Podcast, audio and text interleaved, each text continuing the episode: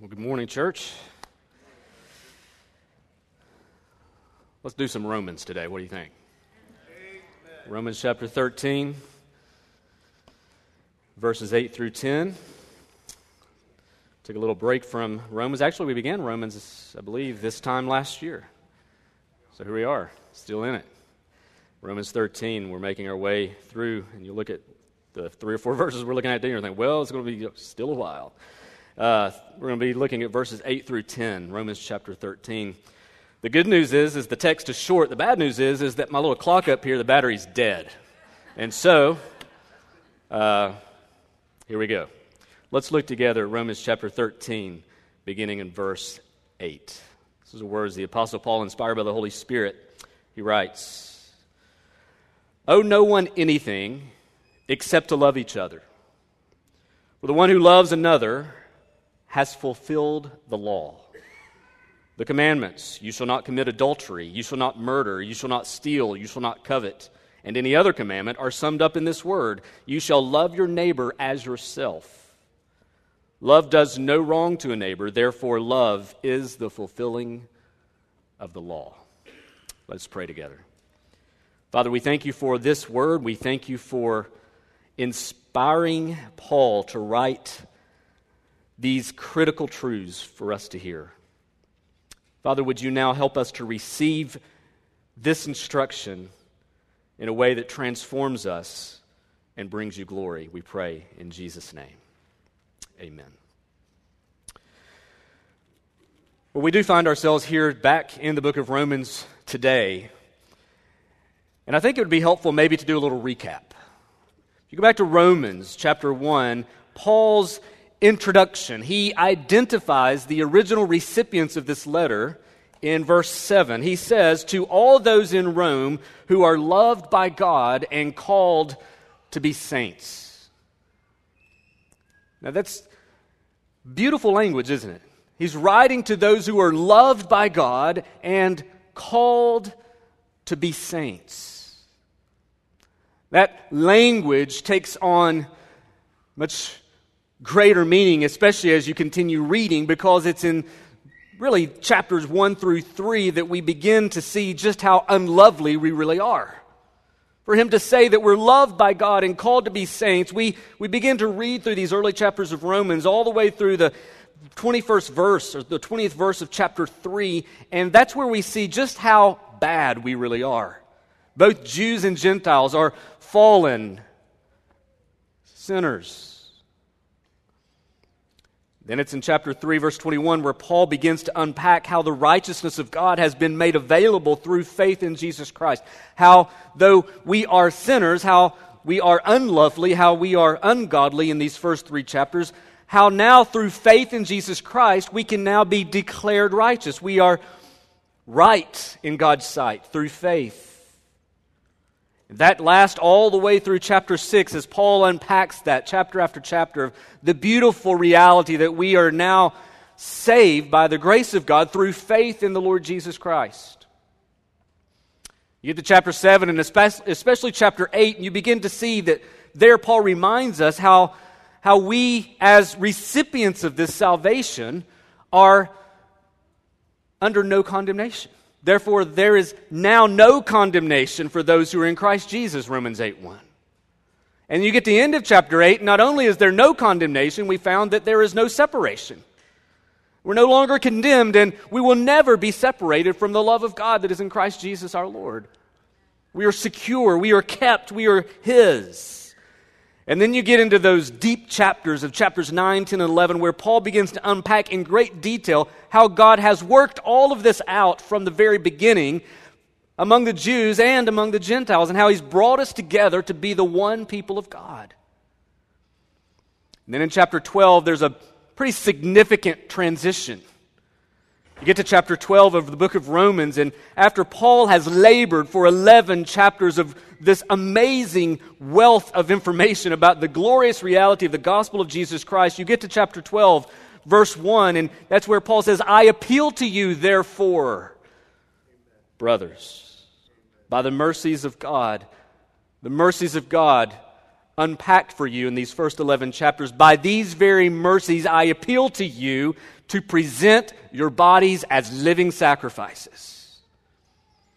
And begins this new section of Romans as he begins to unpack for us this very practical, very uh, very practical response to the gospel. Not only does the gospel save us, the gospel now gives us a new direction in which to live from, towards. It shapes our lives. We begin to see how that unfolds there. In, in chapter 12, we, we saw how we all have gifts, gifts of grace to use. In, in chapter 12, you see verses 9 through 21, how we're called to live in a loving community. And even in chapter 13, we saw how we're called, because of the gospel, to live honorably as citizens wherever we may find ourselves. And then we get to verse 8, where we are today. And so here we have this great letter that Paul wrote, inspired by the Spirit, that shows us in the first 11 chapters how the gospel saves us. And now in these latter chapters, how the gospel shapes us. And that's where we find ourselves today, particularly in these verses, where we are called to love. Love is a frequent theme, especially in these chapters when we find ourselves in chapters 12, 13, and 14. And when we begin to see how, how the Lord instructs us about love, we see how living in a relationship with other people matters greatly to God. It was Charles Spurgeon that once said, The grace of love is absolutely essential to true godliness. The grace of love is absolutely essential to true godliness. Notice here in verse 8, this is the command that we see. Really, this is the, the point of the message today. Verse 8 Owe no one anything except to love each other. That's the main point. That's what we're called to.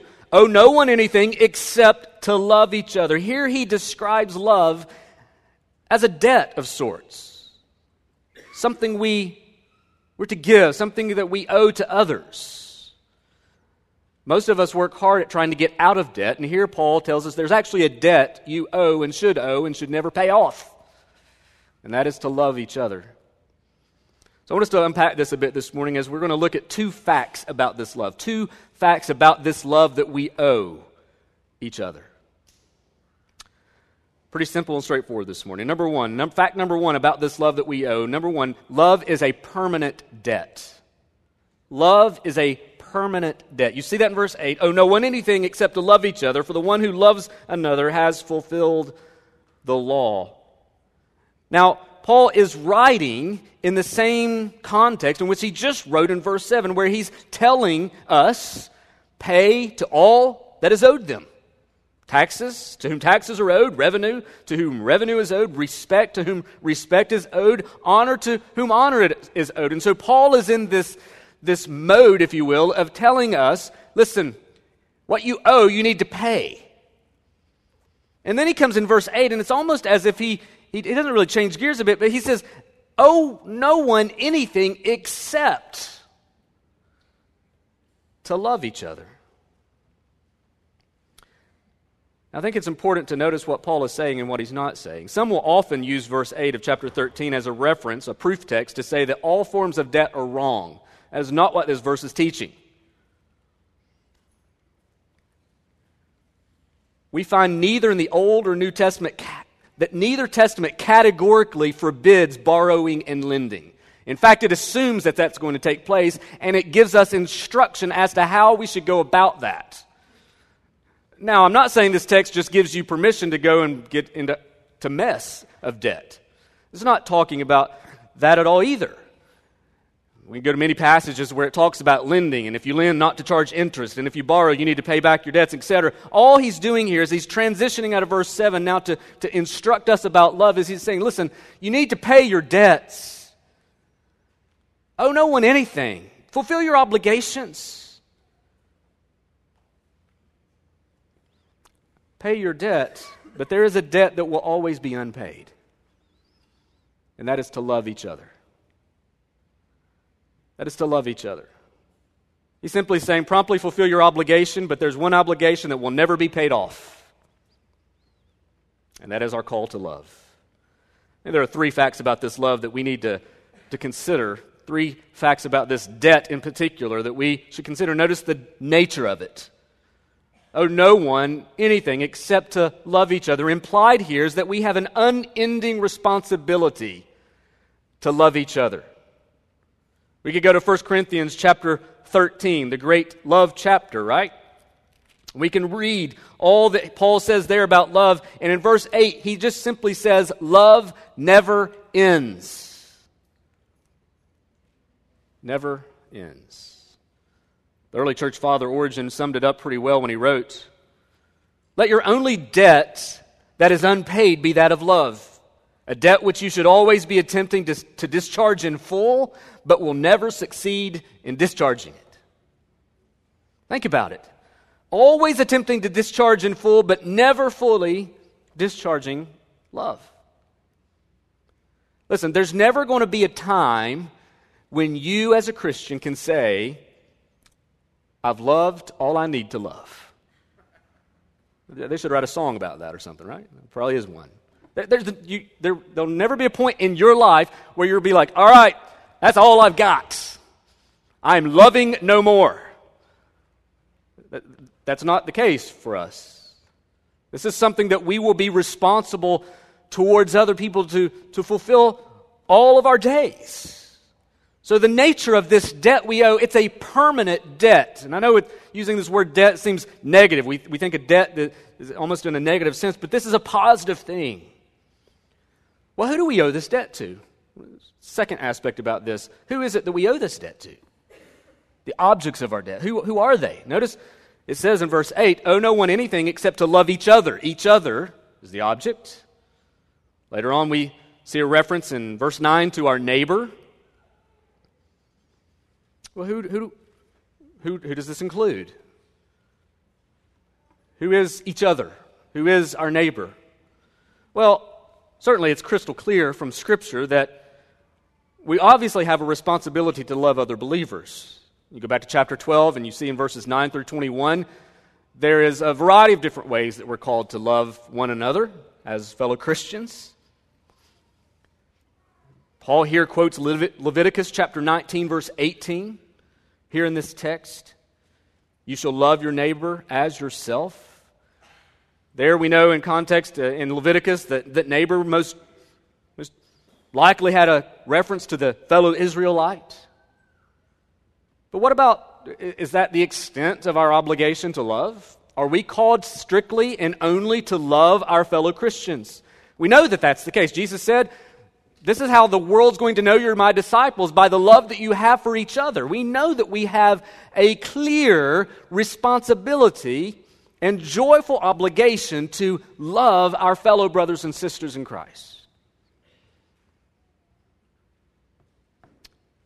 see it clearly in the New Testament. 1 John 4 7 says, Beloved, let us love one another, for love is from God, and whoever loves has been born of God and knows God. But are we to love those outside of the church? And when we read the Bible, we have to answer that question with an absolute yes. I think that we could go to many places. The parable of the Good Samaritan makes that clear. Lawyer comes to Jesus inquiring how one inherits eternal life, and Jesus asks him what's written in the law, and the lawyer summed it up well, stating, Well, we're to love God with all our heart, soul, mind, and strength, and we're to love our neighbor as ourselves. He says, You've answered correctly. And then he tells this parable to teach what this neighborly love looks like. May very well include someone unknown to us and someone that we may have even viewed as our enemy.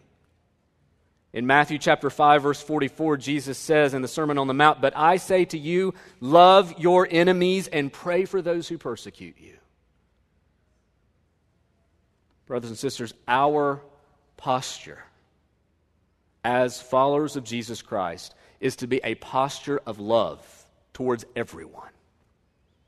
Everyone. Even the most unlovely of people.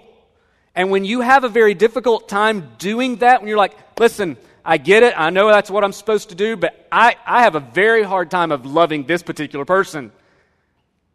Just pause a moment and go look in the mirror and remind yourself that God loved you.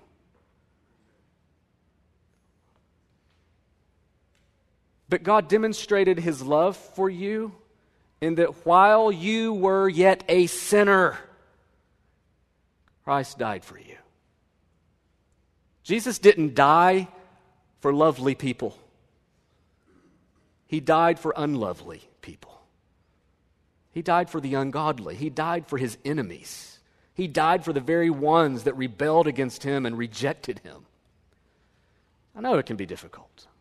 I know that it can be a challenge for us to love each other, but our posture is to be a posture of love because that is what the gospel is, right?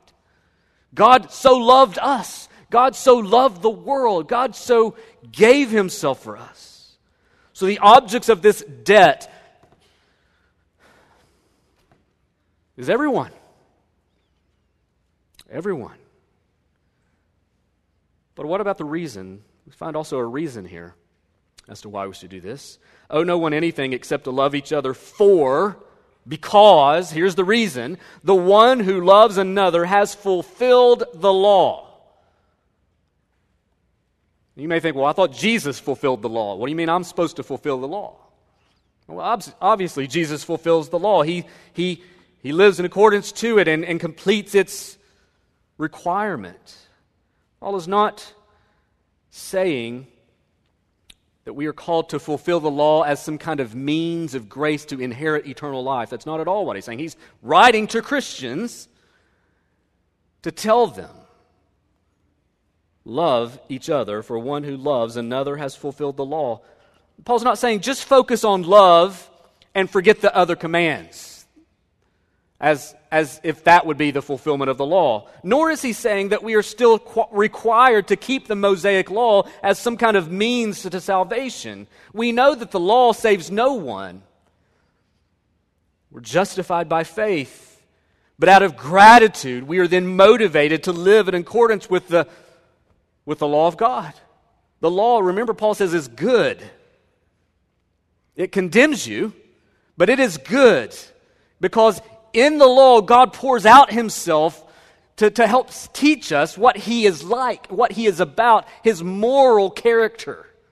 And these timeless moral norms that carry from the Mosaic Law even into the New Testament, Paul, I think it's in Galatians, talks about the law of Christ. We see many of these same things repeated in the New Testament. And he's, he's calling us merely to, to give ourselves in this way as a reflection of the character of God. In essence, what Paul is saying here is this the one who loves properly performs the law. It sums up all that the law says. So when we are truly loving others, we are walking in step with the law. So, in that way, the law and love are not enemies at all. So, in summary, here we see as we talk about love being a permanent debt we have a lifelong, permanent responsibility to love our neighbor, to love each other, yes, in the church and yes, outside of the church, because this love is in step with the very character of God as it's expressed in the law. So, this is a permanent thing. There, there's not going to be a time where you can say, okay, I've loved as much as I can possibly love, therefore I'm not loving anymore. Number two, fact number two about this love Love is not only a permanent debt, it's a measurable debt. We find that in verses 9 and 10. You know, everyone talks about love, right? Everybody talks about it. Countless songs, love songs, right? Start humming those songs, right? Countless songs have been written about love. We use it in our everyday language, don't we? Almost to the point of where we've lost its true meaning. Right? I love the beach. I love to watch football. Well, what does that mean? You love to watch football, or I love to do this. So, in one sense, love is something everyone talks about, but I would say very few truly understand. Or often confuse or weaken, we could say. Thankfully, God does not leave us hanging, does He? He actually defines love and he gives us commandments so that we know what love looks like, so that it's measurable. Love is not just some kind of oozy feeling, inside of us where we just kind of go with that feeling, that's not love at all. God, in His infinite wisdom and kindness and grace towards us, He gives us law so that we can actually look at the law and say, this is what holiness looks like. This is what love looks like. It's measurable. It's different than what the culture says. Culture defines love based on feeling, but the Bible defines love based on commandment. Big difference. Like what Tom Schreiner said as he wrote about this, he, he says, If love is cut free from any commandments, it easily dis- dissolves into sentimentality, and virtually any course of action can then be defined as loving. You, you take love and you detach it from the commandments of God, and then love becomes whatever you want it to be. So in verse 10, Paul says, for example, love does no wrong to a neighbor. Pretty easy to understand. Love does no wrong to a neighbor. How then do we know what, what is right or wrong? Who gets to define that? Without commandments. How would we know what it would mean to what it be, would be to harm our neighbor? We would just come up with our own rules. We would just come up with our own ways of evaluating whether or not we love or whether or not we harm our neighbor. So, law and love, friends, are not enemies, they are connected. Pastor Tony Merida down at um, Imago Dei Church in Raleigh said this He says, Without Christ, the law is powerless. But without law, Love is directionless. Friends, the law shows us how to love. It teaches us how to love. Notice here that Paul exhorts us to love, and then he quotes from what many call the second table of the, of the law, the second half of the, the second part of the Ten Commandments. We know the first half is more vertical in its, in its relationship between us and God, and the second table of the Ten Commandments more horizontal in how we relate to our fellow man. Here he identifies several of the commandments from that second table of the law. He says, You shall not commit adultery. Verse 9, the, the commandments. You shall not commit adultery.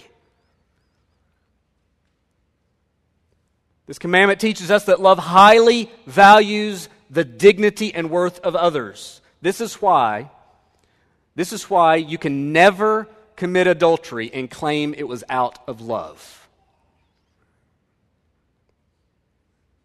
It's impossible to commit adultery out of love. Why is that? Because it breaks the commandment. This is a big one because people often justify adultery based on the basis of love. Well, I just don't love my spouse anymore. Well, I just fell in love with this other person and feel like God wants me to be happy. Wrong. Because I have a commandment that says Love does not equal adultery. You might have a lot of feeling in your heart, but it's not love if you've committed adultery or committing adultery. You should not commit adultery. You should not murder. Listen, it's not very loving to kill somebody. All right? Pretty straightforward on that one. You shall not steal. It's not very loving to say, hey, man, appreciate you, and just let me swipe 50 bucks from you while you're not looking. It's not very loving to take someone's stuff. Love actually helps others flourish, not take from them. You should not covet. Again, this is, this is a, a critical one because it deals with our desires. Coveting often can't be seen, it deals more with our heart wanting someone wanting what someone else has. You are not loving them when you covet, you are loving you when you covet. So again, you see how the law teaches us what love looks like. These are just very straight co- commands from the Ten Commandments and, and examples that Paul uses to show us that love can be measured. If there's not some kind of standard that defines and helps us understand love, then, then it just becomes this mess of whatever you want it to be. And that's what the world does. They say this equals love. But when you begin to measure it up to the, the character and nature of God as it's expressed in the commandments, you begin to understand well, that, that's not the same thing. So, how does, this, how does the law teach us to love? A couple of things here. First of all, love should be genuine. If we're honest, we need to be careful when we think about love and commandments. Because you could be tempted to see only the action or non action of the commandment as love. So let me put it this way love is more than simply not violating certain commandments. For example, go to the commandments. I've not cheated on my spouse, so I must love her. I've not stolen from others, so therefore I must love them. I've not killed you, so I must love you. Jesus had something to say about anger, didn't he? Being kind of the same. So, so just not violating a commandment doesn't automatically mean you're loving others.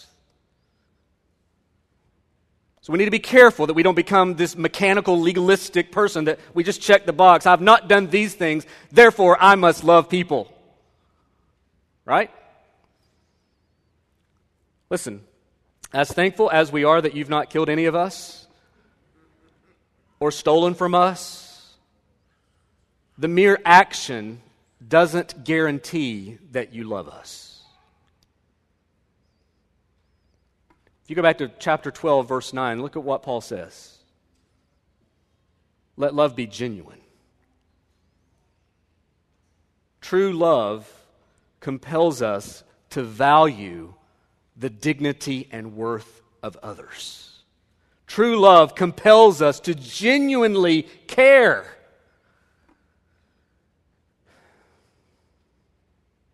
So let's let love be genuine. That's a good place to start. Uh, it needs to be pure, it needs to be true. Just because you may treat someone kindly doesn't mean that you're not grumbling in your heart about them or bitter because they have something you don't have. Let love be genuine. But also, number two, let love be practical. Again, this is where the commandments help us. Quoting from Leviticus 19, Paul says, You shall love your neighbor as yourself. Now, that's not a commandment to love yourself, it's merely an acknowledgement that you probably love yourself. You don't have to be told to love yourself. It's not a command to you, therefore, must love God, and you must love others, and you must love yourself. It just simply says, love your neighbor as you love yourself. The Bible assumes you're going to love yourself. It comes natural. No one has to be told to love him or herself. How do we love ourselves? What does that look like? Well, it's not some kind of psychotic infatuation with yourself where I, I walk around and say, Adam, I'm really glad you're in my life, man. You know, I just really feel connected to you. I mean, that would, that's crazy. That's not what we're talking about. It's more like, hey, Adam, belly's empty, let's get some food, right?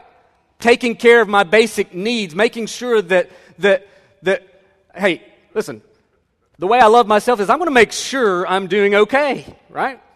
Whether that's whether I'm hungry, whether I'm tired and need sleep, whatever it is, I'm, I'm making sure, I'm going to go out of my way even at times, right? To, to make sure that my needs are being addressed. So that's what we're talking about here when we're talking about love. We're, we're caring for ourselves, and that's what the Bible's saying. Love your neighbor like you do you, right? Love your neighbor like you care for your own needs. Love your neighbor like you're watching out for your own physical needs and spiritual needs, emotional needs. Do that for them. So, if that's true, then loving our neighbor as ourself means that we will be looking to help meet the basic needs of others around us. It means that we will look around us and see with intentionality what people need it means that we're listen to others and we will put ourselves in a position to serve and bless other people. That's what it means to love, that we pour ourselves out into the lives of others to care for them, to, to be concerned about the things that concern them, even if it doesn't concern us. It means that we will pour ourselves into the lives of others to make sure that their basic needs and maybe more are being met without being asked. It's doing Romans 12 kinds of things. Look at back at Romans 12, 9 through 21. I know we preached through this, but But this is what we're talking about. Look at verse 10. Love one another with brotherly affection, outdo one another in showing honor.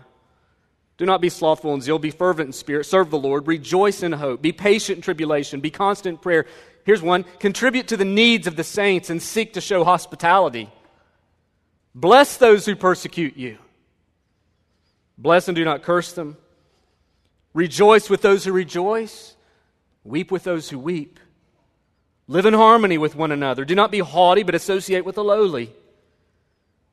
Never be conceited.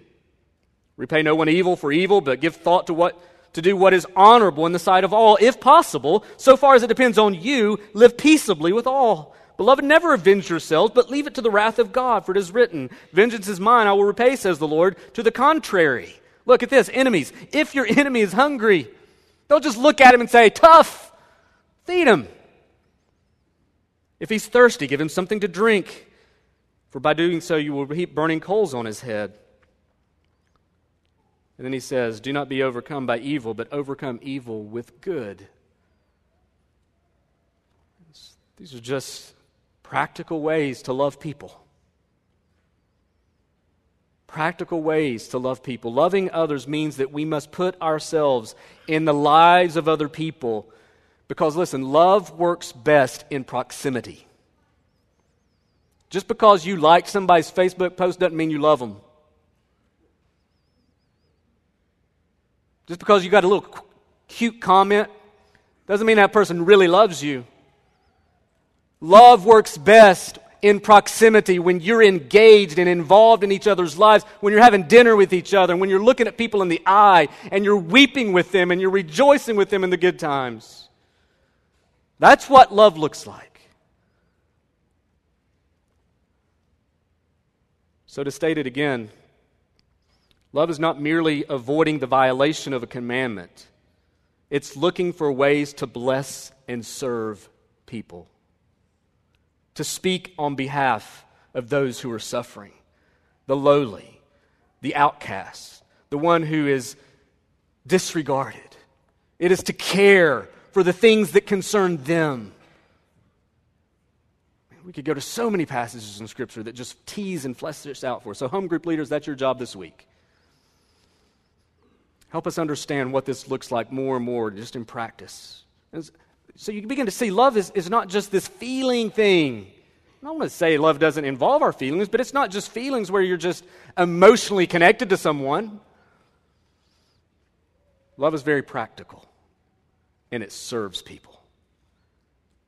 Let's look back at the, at the commandments. Let me just kind of walk this through these commandments for a minute. Because sometimes I think we see the Ten Commandments as merely the do not do these things. There's just as much do something in the commandments as not to do something. Right? So let's look at adultery. Do not commit adultery. What, is, what does this mean when it comes to loving people? Well, loving your spouse doesn't mean just avoiding adultery.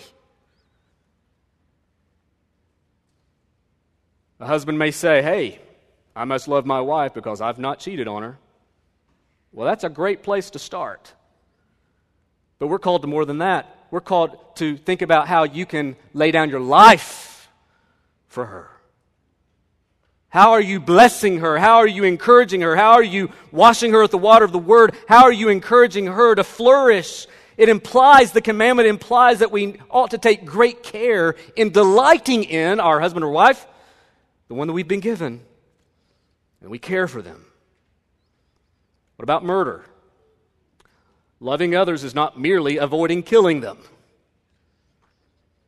although I'm sure they're grateful. Recall that Jesus said that whoever is angry with his brother is liable to judgment. Love then means that we are called to value the image of God in others, to assume the best in them, to extend grace to them, to show compassion to them. Just simply not killing someone isn't necessarily an act of love. It's called to extend grace. What about stealing? It's good that you may have not taken from others, but listen, it's also a call for us to be generous. To be content with the things that we have. When we think about coveting, Don't desire to have others' stuff, but rejoice with them when they are blessed. Encourage them in their abundance.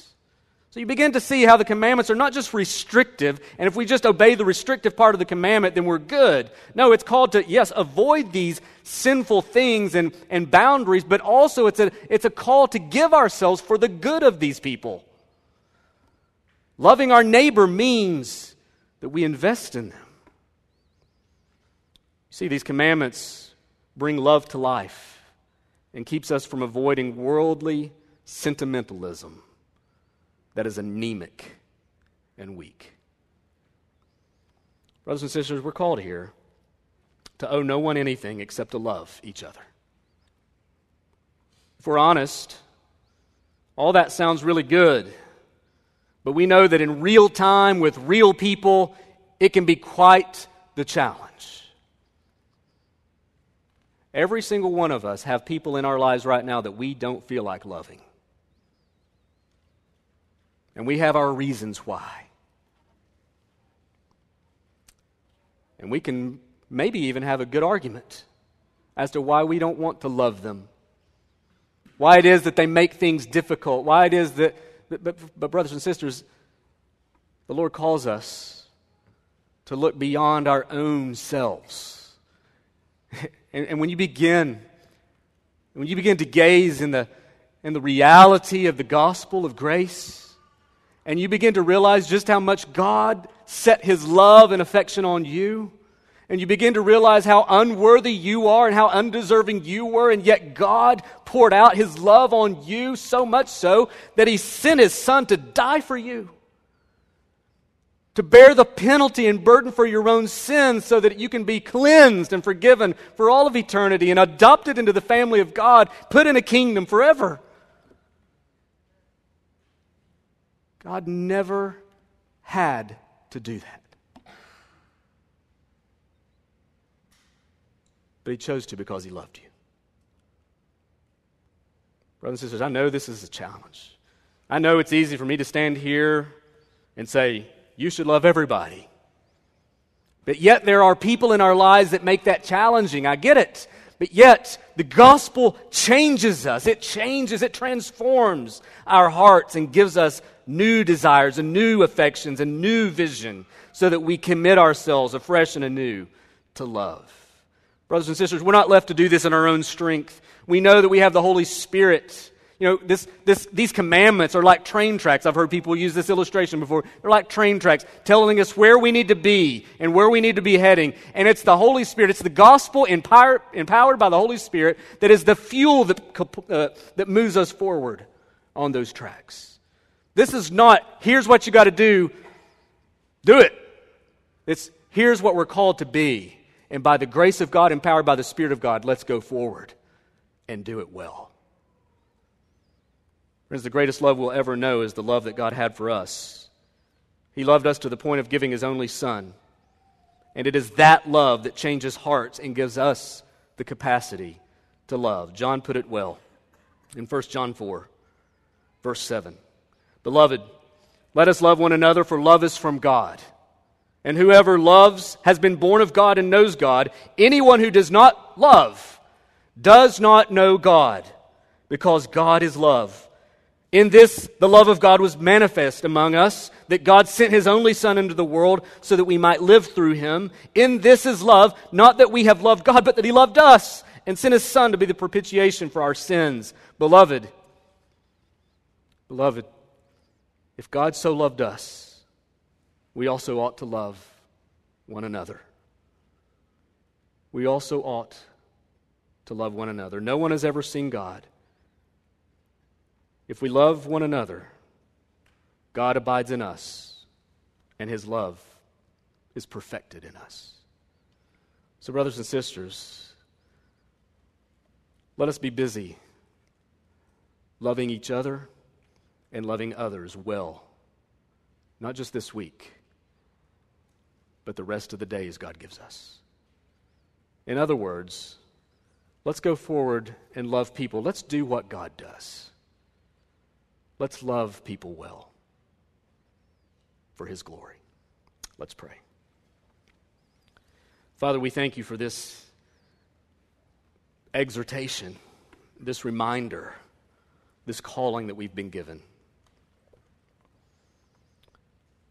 Father, we know that it's not easy at times to love. We know that there are many excuses, many reasons we can have as to why we shouldn't.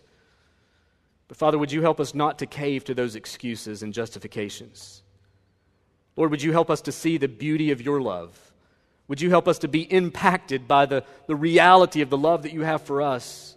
And Lord, that that gospel love would then shape and form hearts that have the capacity to love even the most unlovely. God, would you help us do that? Would you help us to be a loving people, a people who care, and a people who work hard at loving people? Father, we know it doesn't come easy, nor does it come natural to us, but we know that by your grace and by your Spirit, we can go forth in love. So, Lord, help us to do that. We need your help.